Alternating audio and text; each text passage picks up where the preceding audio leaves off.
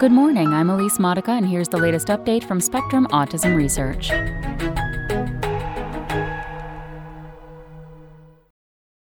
Autism genes affect development of neurons and glia, by Alla Katz-Nelson.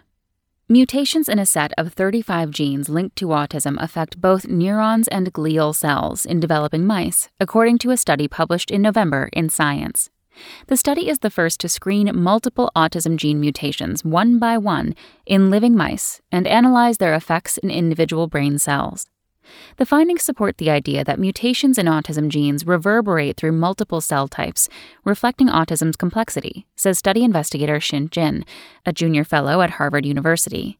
That's not surprising, she says, considering that many autism genes encode proteins called transcription factors, which regulate the activity of many other genes.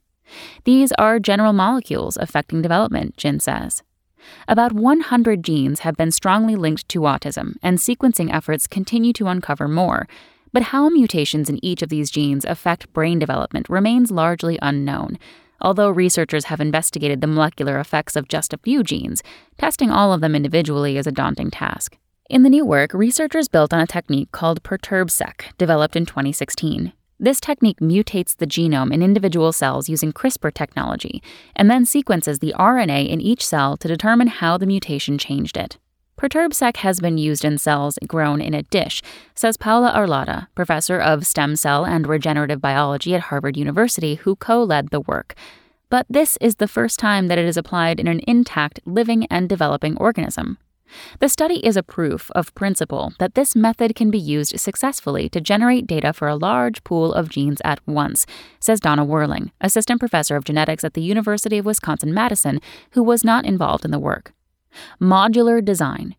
Jin, Arlotta, and their colleagues injected viruses carrying CRISPR gene editing machinery into 12-day-old mouse embryos. They used just enough virus to cause mutations in 1 out of every 1,000 stem cells in the embryonic brain. The 35 genes they mutated were identified as autism genes in a January study. When the pups were 7 days old, the researchers sequenced the RNA in 5 different cell types in the pups' brains, 3 types of neurons and 2 types of glial cells. Each cell they sequenced carried just one mutation, allowing them to assess that mutation's effect on each of the 5 cell types.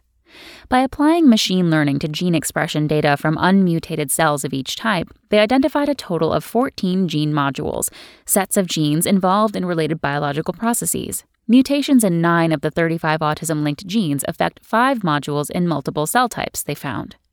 The approach enables researchers to study how different autism-linked genes might converge on similar developmental pathways, Jin says. This study is a beautiful example of how, by combining CRISPR-Cas9 with single-cell gene expression profiling, we can begin to disentangle the complexity of genetically heterogeneous disorders, such as autism, says Gaia Novarino, professor of neuroscience at the Institute of Science and Technology in Klosterneuburg, Austria. Conducting similar studies at different time points during development might reveal how the effects of different mutations change over time, she says. Of course, people who have mutations generally carry them in all their cells, Werling says, so creating them in a small selection of cells throughout the brain doesn't reflect their impact on development. But the trade-off is being able to study multiple genes at once.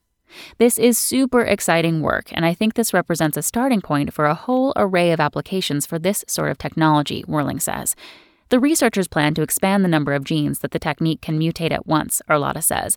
They also plan to apply it to lab-grown human brain cells that form clusters called organoids. That would allow us to really understand whether these genes are affecting the development of a human brain differently than the development of a mouse brain, she says.